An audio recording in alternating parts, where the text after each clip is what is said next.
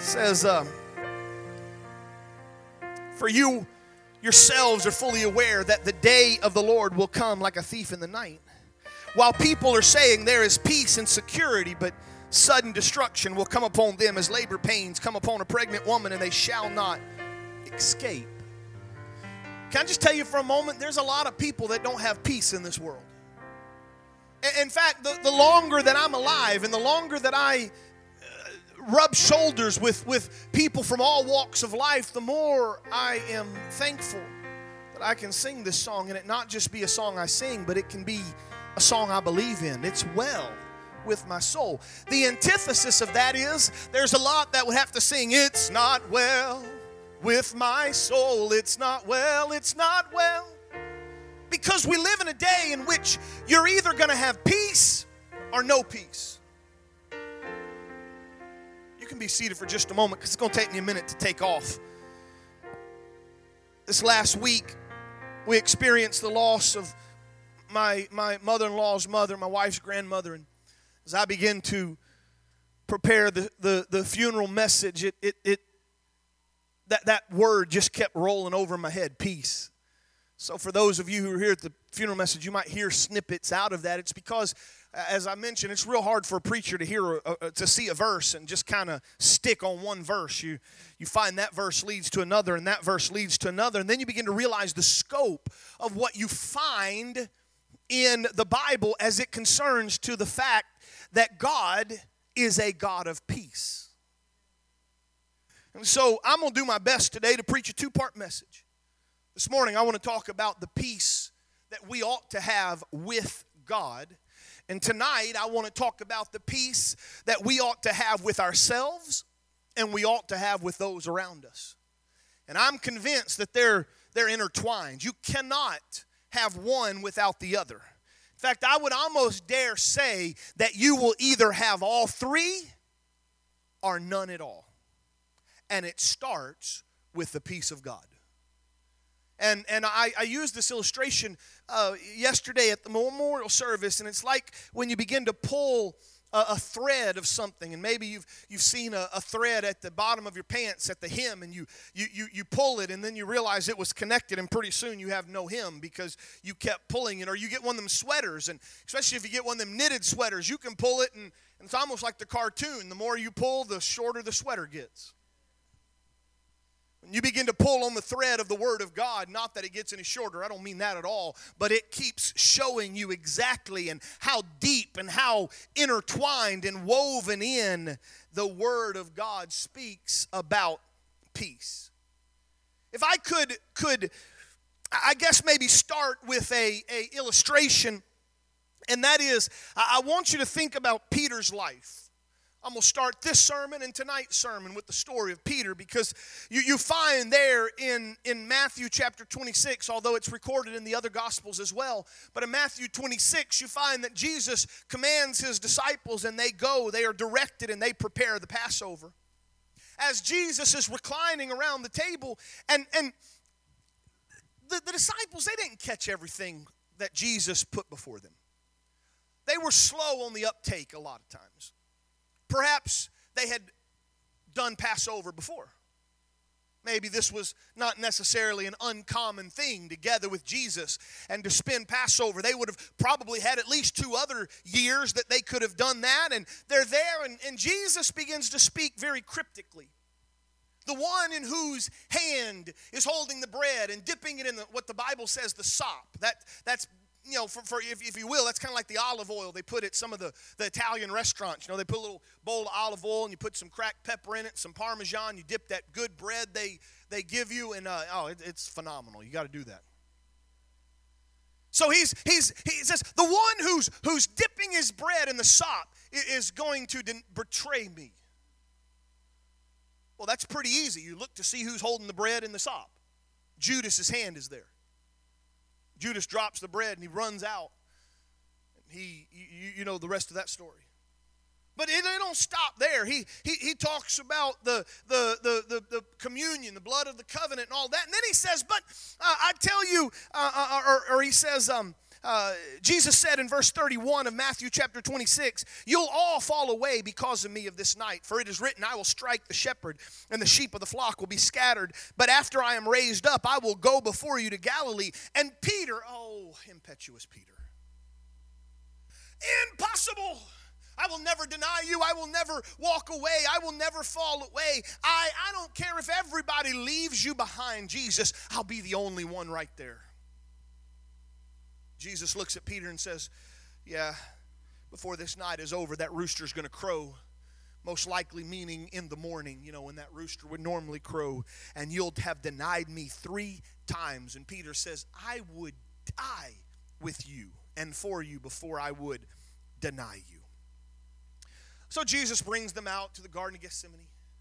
He brings those three that were closest to him, if you will. Peter, James, and John, and he walks a little further than the other disciples, and he says to Peter, James, and John, Would you pray with me a little more?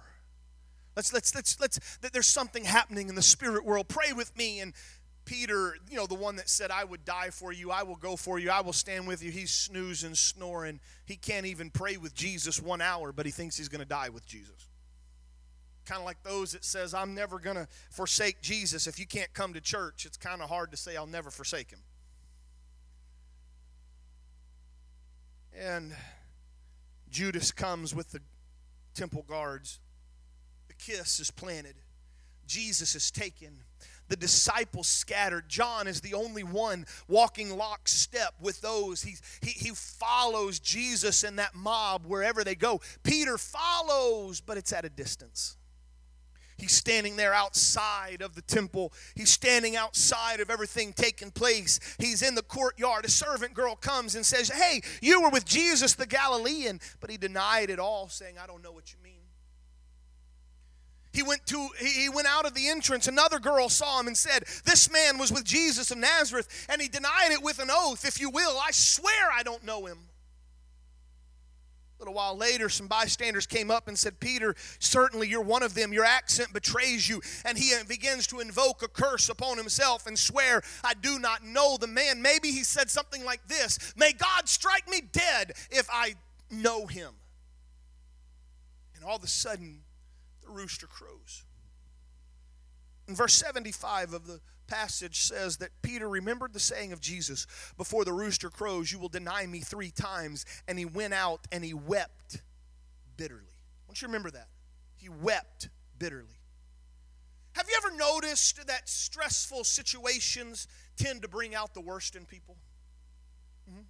Even my own self get me in some stressful situations, and I, I can become curt. I can become snippy and so if you will, could I pick you up out of O'Fallon, Missouri, and could I transport you to that place and time right there? And, and, can we not read more into the Bible than is there, but put the emotions back into the printed page and understand that Jesus, for, for, for a while, he, he keeps being drugged to different uh, tribunals and different courtrooms, and all of this is happening. John is walking with him. Peter is, is on the outskirts, and he is denying, and the rest of the disciples, we don't know exactly where they were, but it, it's, it's, I think their absence is significant. They're not around. Jesus is hung on that cross and he dies. I, I promise you that all of the disciples, they saw it. It may have been from a long way, it may be from, from hidden vantage points, but they saw their master die. The stress of Jesus' death and the scattering of the disciples had to have been pretty intense. But there's three elements that, that last night, even after I, I, I uh, kind of preached a, a, memorial service on the peace of God and what that peace meant, I, God began to cause my mind to run down, and I began to realize that the story of Peter shows those three elements so perfectly. And watch this Peter was at odds with God. I know, I know it. Listen, I know that Jesus said you're going to do it. I realize it's part of a, a grand plan and a grand scheme. I, I realize that even Judas was foretold to be the one that plants that traitorous kiss. I know it's all part of the master plan, but you cannot escape and you cannot overlook the fact that Peter's denial of Jesus and that swearing and that cursing put him at odds with God. If I could just simply say, Peter sinned, and sin separates us from God. There was, yeah, I mean, if ever there was a gulf between Peter and God, it existed then. Peter was at odds with himself. You ever done something wrong and you regret it? Maybe I don't need you to raise your hand, but have you ever said, I'm not going to do this? I refuse to fall into this lust. I refuse to fall into this temptation. I'm not going to do it. I know it's coming. I know the path I'm about to walk down. I'm not going to do it. And then later on, the rooster crows and you say, Ah, I did what I said I wasn't going to do. And that guilt and that shame and that condemnation, and you're at odds with yourself and you don't even like yourself. Maybe you've used a phrase like this I hate myself for what I've done, for who I am, for what I've become. Peter was at odds with himself. But can you imagine what the disciples were saying about Peter? This is the element that I had never thought about, Brother Miller.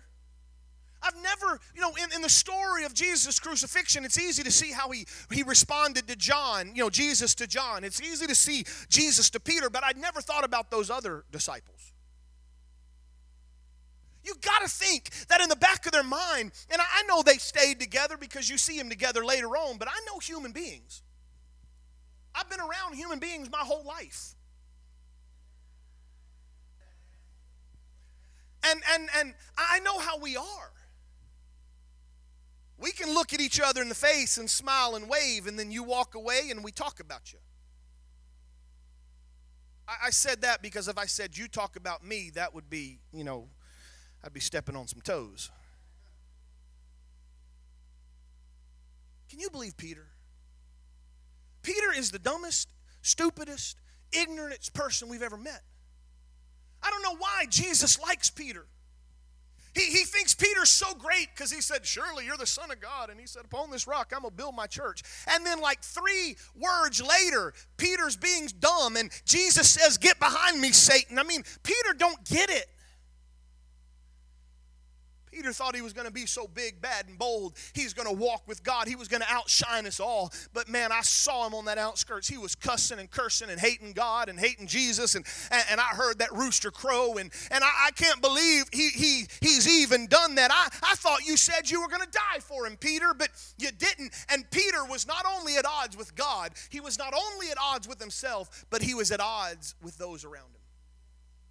Now, you got to understand this is a two part sermon you have to understand that you, got to come back tonight. I, you're not going to get the whole message if you're not here tonight because tonight I'm going to tell you about how the Lord wants to repair the relationship that you have with yourself and the relationship you have with others. And we'll do it through Peter's life. But I've got to take today and tell you the first thing you've got to allow to happen is for God to get that relationship with He and you back together. Doesn't want you to be at odds with Him, He doesn't want that relationship to be strained. How do I know that? Because I've got verses upon verses upon verses that I could use.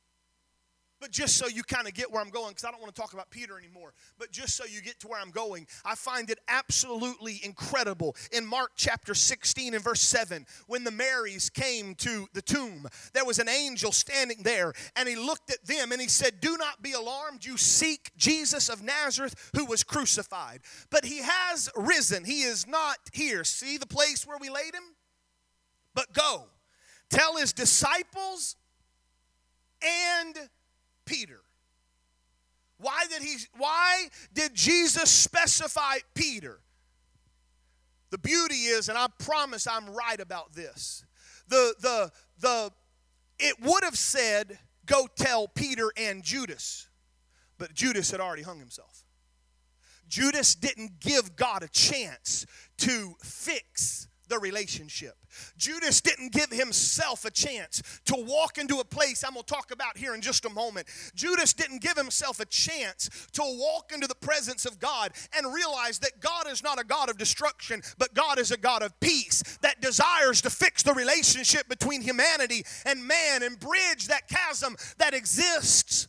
But he said instead, Go tell the disciples and Peter the reason why is because Jesus wanted Peter to know I know what you've done, I understand what's happened, but everything's going to be all right. I just fixed the bridge. Can I tell you today that the, all the way from Genesis chapter 3, when it says, I will put enmity between you and the woman, and between your offspring and her offspring, and he shall bruise your head, and you'll bruise his heel. There's a lot that's accompanied in that. The word enmity means this it, it, it means hostility, animosity, rancor between two parties. And so creation was created in perfection, but sin came through that temptation and lust and you, you can read how it all you know it all plays out. And because of that every relationship that man is ever going to have is tainted by the animosity it's tainted by the rancor and there is this this gap. Don't you know eve got mad at adam a time or two every time she had to give birth and it hurt? Not being dumb i'm just explaining how the, the, the things went don't you think Adam got mad at Eve every time he had to sweat and plant a crop and then it droughted and the crop didn't sprout and, and, and he got to, to, to, to move there? Don't you know that, that, that the relationship of God and man was forever tainted? The Bible says in Romans 8 7, the mind that is set on the flesh is hostile to God, it doesn't submit to God's law. James said, Don't you know, you adulterous people, that friendship with the world is enmity, it's hostility, it's animosity with God? He, he, he, was talking about the, the things that go there and, and, and how our lives, if we're not careful and we walk after the course of our own understanding and we lean to our own desires and we let our flesh rule us, it's always going to be in conflict with heaven. But I'm so thankful. We're uh, two months and Four days till Christmas. A couple days ago, I submitted my Christmas list to my mama. I didn't even tell them what Zane and Zoe and Zeke want yet. I just want to make sure she's got mine first.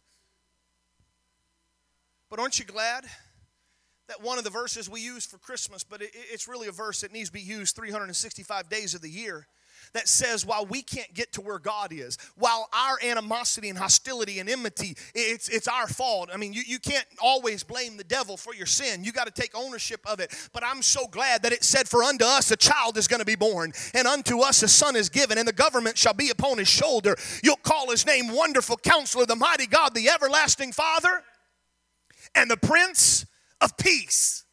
What I'm trying to tell somebody is the way that you and God have been at odds, and the way that you and yourself have been at odds, and the way that you and your in your relationships with others, you're at odds. But God says, I've come to give you peace with me, give you peace to yourself, and give you peace with others.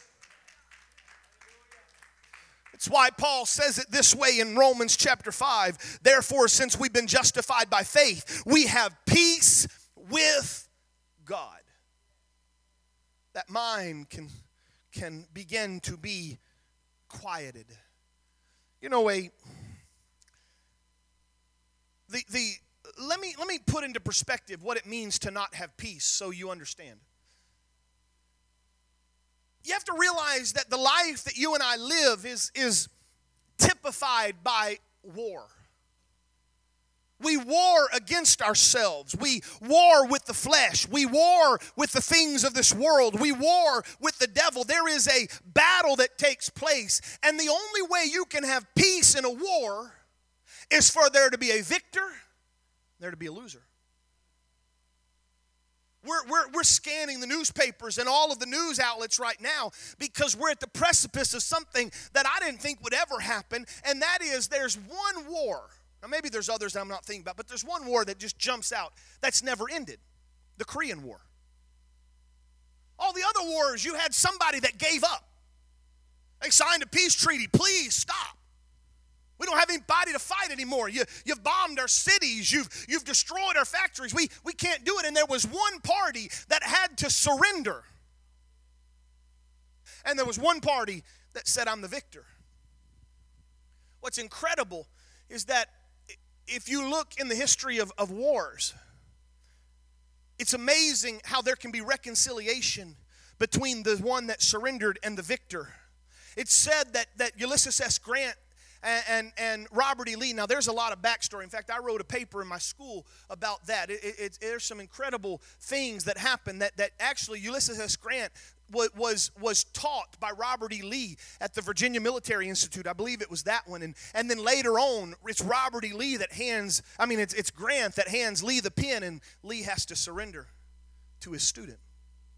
But it was said that after the war, Robert E. Lee's widow and Ulysses S. Grant's widow moved right next to each other and they lived their life in reconciliation. It's amazing. No matter World War One, World War Two happened, but but you, even though maybe you, you talk about it here and there, but look at the reconciliation between the parties involved: Germany and Japan and United States and Britain. There's a reconciliation, but you don't have reconciliation if there's no peace. That's why you go to North and South Korea.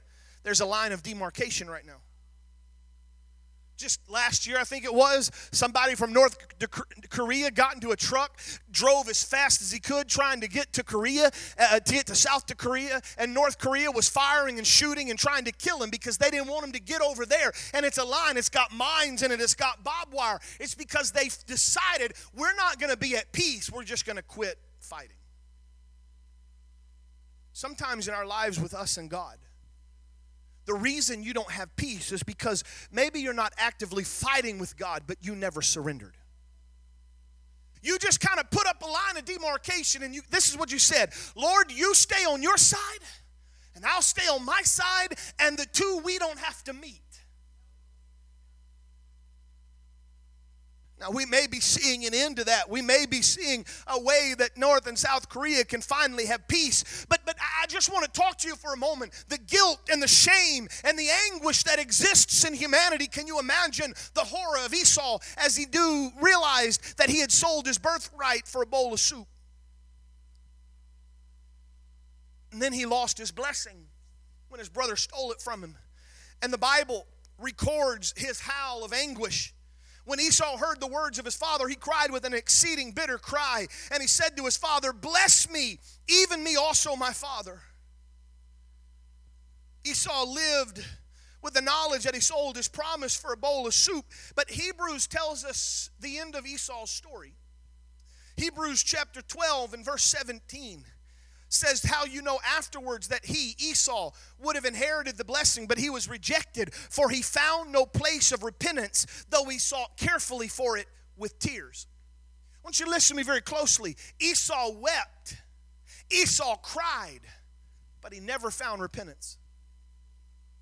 Because Esau never surrendered. He wept, he cried, he agonized. He didn't have peace with God, he didn't have peace with himself. Could fast forward to the Passion Week. We've already talked about Judas.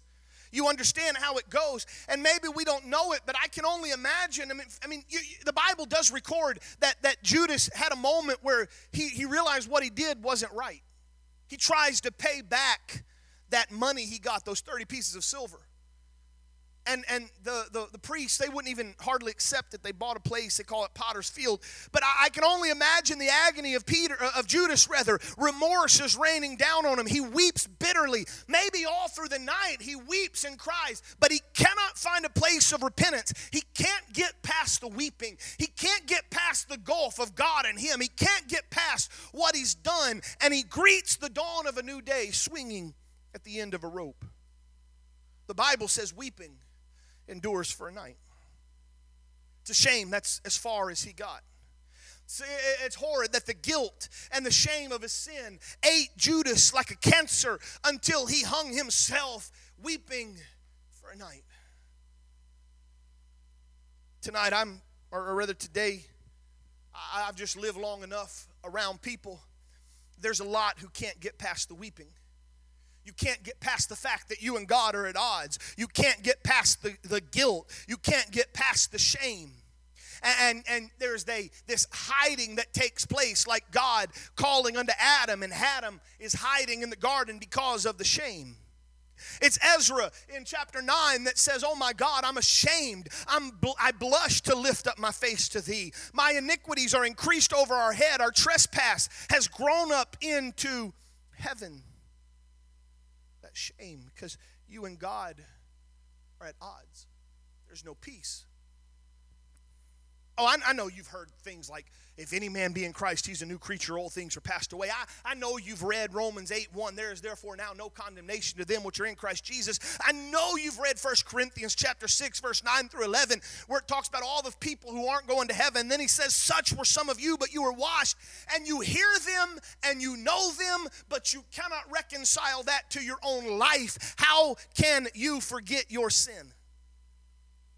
Every morning you wake up, your sin is a reminder there. How does it how can you forget? It seems like like the Christmas carol is being played out over and over. The ghosts of sins past haunt you with the clanking of chains of guilt and shame and eerie groans. You're bound by condemnation and you would give anything to be free from the bondage and you weep, but you are at odds with God. You find no peace.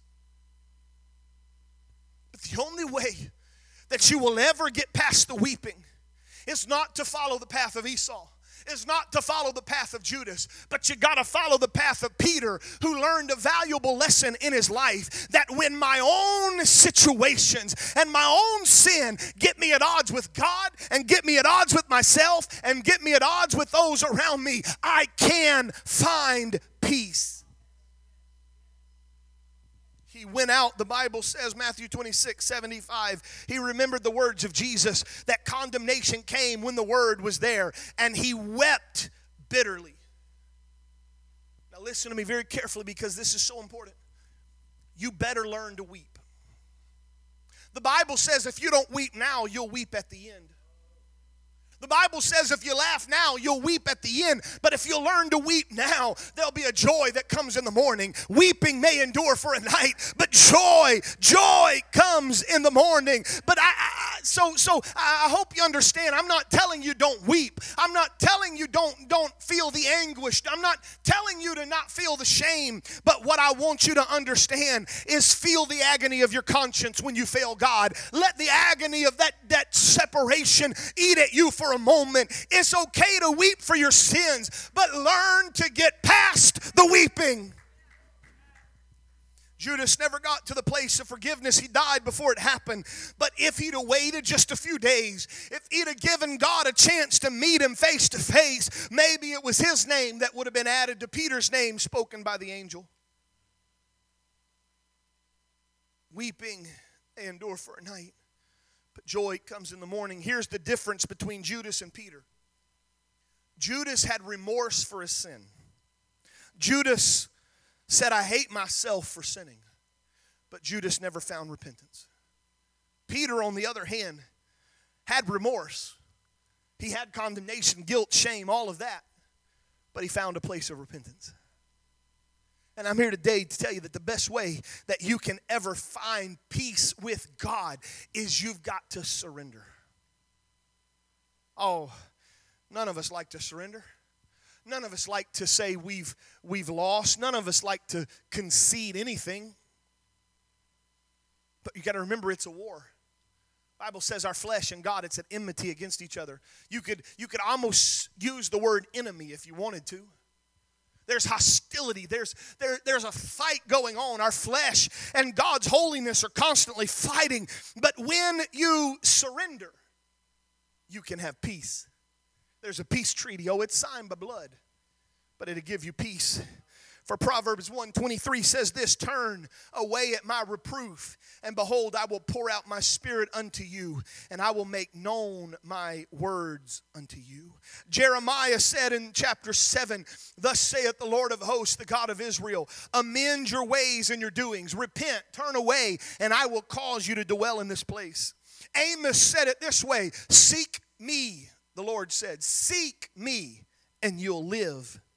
Seek the Lord and you shall live. It was Matthew chapter 3 and verse 2. It, was John the Baptist coming saying, Repent, for the kingdom of God is at hand. It's Second Chronicles chapter 7. If my people, which are called by my name, shall humble themselves and pray and seek my face and turn from their wicked ways, then will I hear from heaven and I will forgive their sin and I will heal their land. See, we preach a lot about baptism in Jesus' name, and it is essential. We preach a lot about the infilling of the Holy Ghost. And how do you know you're filled with the Holy Ghost? The Bible says the first time His Spirit dwells in you, you will speak with other tongues as the Spirit gives you utterance, just like they did on the day of Pentecost. But sometimes we overlook that step of repentance. Baptism in Jesus' name and the infilling of the Holy Ghost, those can, those can come before each other, after each other and we have biblical precedent of that. Some people got baptized and then got the Holy Ghost, others got the Holy Ghost and then got baptized, but you cannot do any of those if you first don't repent because repenting is the surrendering. And you can't have peace until you surrender. So many people stop right here. I, I know, and, and, and this is what I'm, I'm trying to get to you today re- repentance, there, there's two elements of repentance. There's a, a physical element, but there's a spiritual element. And too many people only get the, the physical element. It's a, uh, repentance is a verbal commitment, it's an apology to God. You ever had anybody in your life, you don't have to raise your hand, you don't tell me, anybody in your life that, that wept in apology, but nothing ever changed? Again, I'm not asking you to raise your hand, but I'll give you a good example. You got any any any connection with anybody that's a drunk? That's that's that's wasted their life by the, the addiction of alcoholism and, and they've hurt you and they've hurt your family, or maybe even drug addiction. They've hurt you, they've hurt your family, they stole from you, and there's those moments of clarity where they weep and they cry, they feel bad about what they're doing, but nothing ever changes. We're like that with God sometimes we sin and we cry and we blubber and we feel bad about it and, we're worried about it and we weep over the apology, but you never surrender and walk away from the sin, and that's what's killing you. You apologize on Sunday night and you are sorry for your sin, but you know good and well that if that temptation ever hits again, you're probably gonna fall again. And so you weep in remorse, but there's still guilt and there's still shame because you never truly repented. So I want to tell you today what true repentance is. True repentance is when you express sorrow and remorse for your sins. You weep for failing God. You weep for the things that you've done. You desire that you and God would be at peace, but then you make up your mind that as far as I can do it on my own, I'm to turn away. Some of it means you're not going to get on the internet when you get home. It means you're not going to go with the person that's there that you keep hanging with. It means sometimes you got to leave the cigarettes here and throw out the alcohol. It means making up your mind, I'm not going to sin. And you begin to learn to live past the weeping. Because when you begin to surrender, Romans 8 1 takes on a whole new meaning. There is therefore now no condemnation to them which are in Christ Jesus, who walk not after the flesh, but after the Spirit. That's the freedom I'm trying to talk about. That's the peace that you can go to bed at night and not have to relive that sin in your mind. You go from, from, from the fact that I don't have to just weep from in remorse, but I don't have to walk that way anymore because Jesus and His Spirit is there. Let me tell you what happens in true repentance and true forgiveness. Hebrews chapter 10 whereof the Holy Ghost also is a witness unto us, after that he said it before.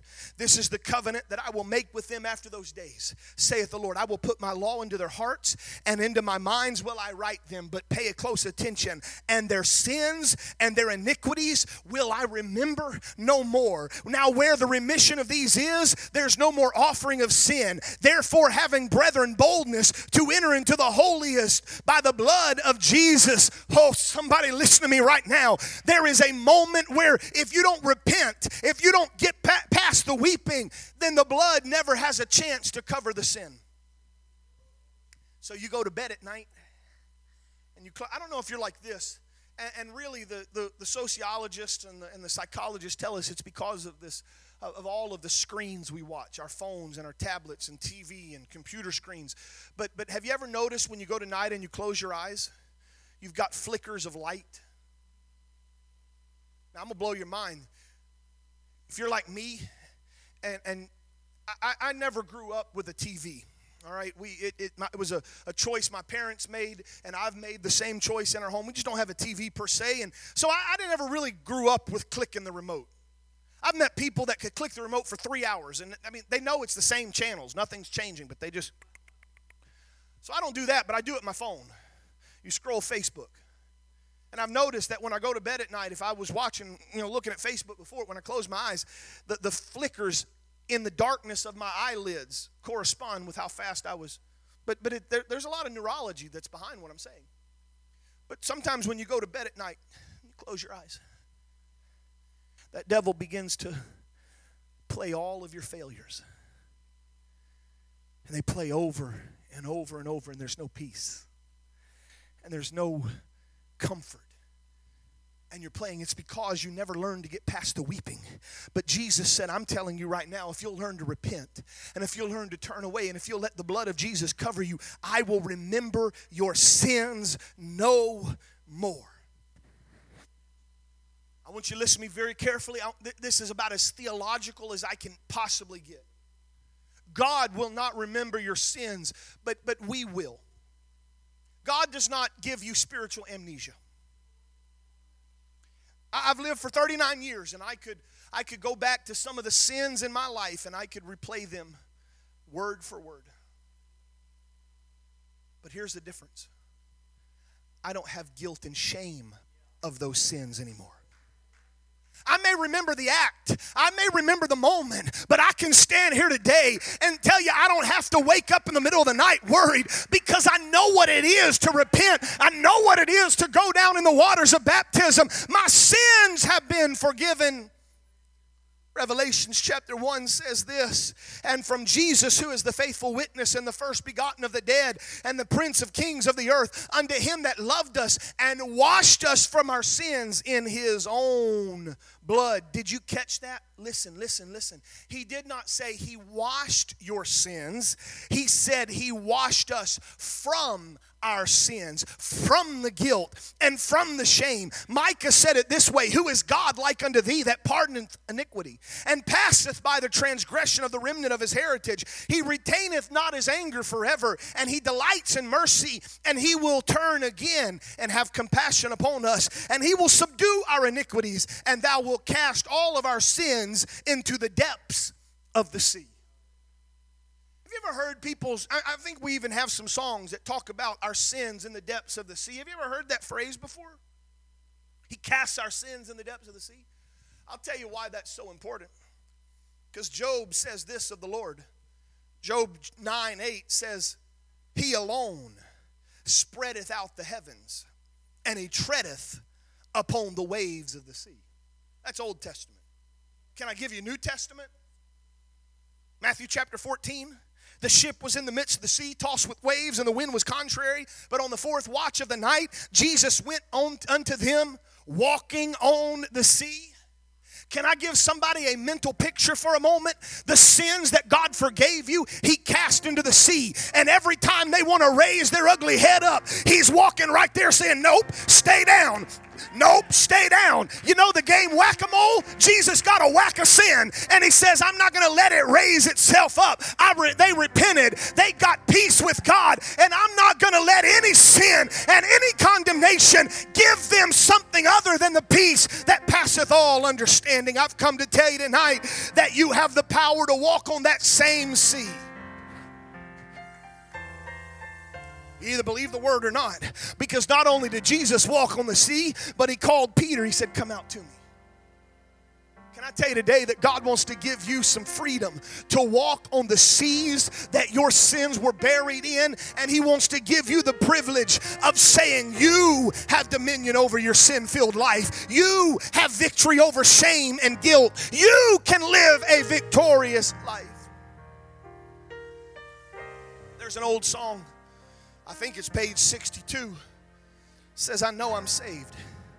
I feel no condemnation upon my soul today. No more am I by sin enslaved. I'm walking now with Jesus along the narrow way. So happy for to know I'm saved. There's two parts to knowing that you're saved. The first is faith. I know I'm saved.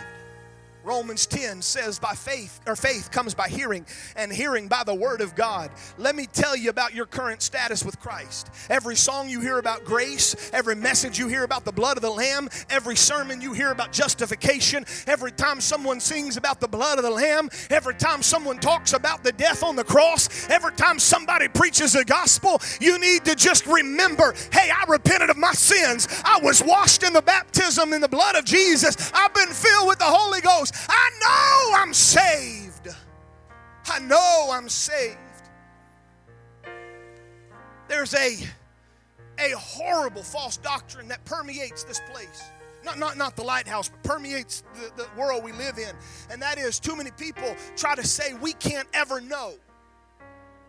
We can't know God. We can't know these things. And so they but the Bible says you should know and make your calling and your election sure.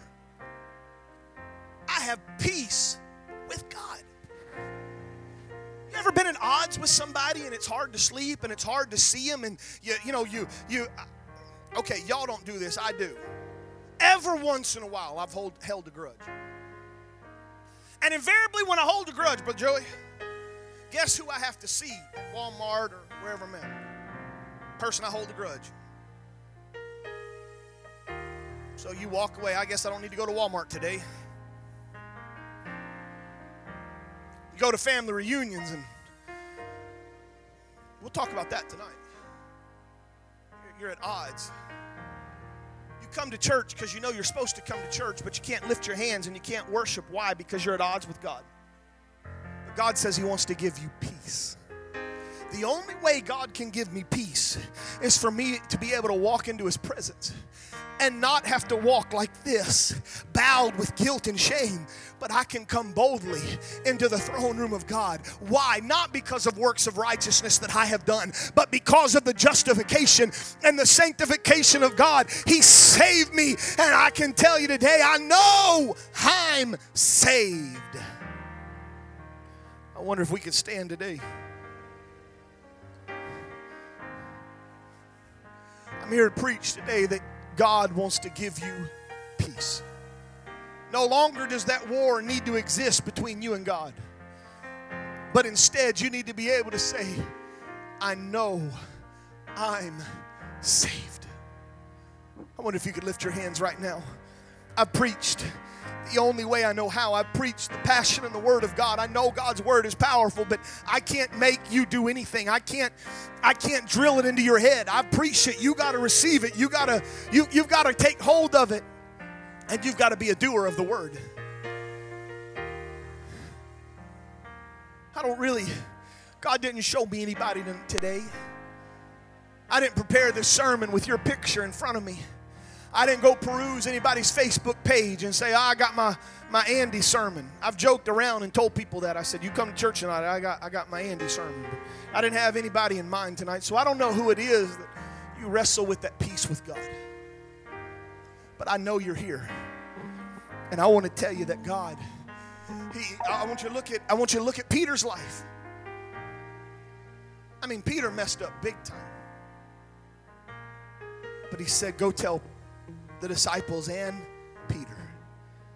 And I feel like God is saying the same thing today. Go tell this congregation, but then He, he puts your name behind it. Go tell them too. I want to meet with them. Now, here's the thing He said in the Word, He said, uh, Go tell the disciples and Peter, I'm going before them to Galilee. Remember that in the Bible? So, Mary's, they went to, because there was about three or four of them, but they went found Peter. Hey, Peter, Jesus is alive and well. And he said he wants to meet you at Galilee. Peter could have said, Can't do it. There's no way I can go see Jesus after all the things that I've done. And he could have jumped on a ship and gone like Jonah did. But instead, what I find is Peter was with his people, and they were there in the room when Jesus stepped through that wall. He didn't even go through the door, he stepped through the wall. And maybe it's my own romantic, and I don't mean lovey dovey, I'm talking about just, you know, my, my own kind of here's how it should have been. We know that he showed Thomas his nail printed hands. But I wonder if Jesus walked right up to Peter and said, Peter, I love you. And I died for you. I know what you did, but I know what you're going to do on the day of Pentecost. But Peter would have never received it if he didn't put himself in Galilee where Jesus was. And I'm here today to tell you I preach what Jesus wants to do, but you'll never get there unless you meet Jesus where he is. And a perfect place to meet him is right here as this praise team behind me begins to sing. I'm going to open altars. I'm going to hallow this entire place as an altar area. Whether you're at your pew or whether you come, whether you kneel or whether you stand, if you'll meet God, He's going to tell you we're at peace. Everything's okay. I know what you've done, but I've forgiven you because you've learned to repent and you've let the blood of Jesus wash you away. I wonder if you and Jesus would have a talk right now. I wonder if you'd begin to pray in Jesus' name, in Jesus' name, as they say. Oh,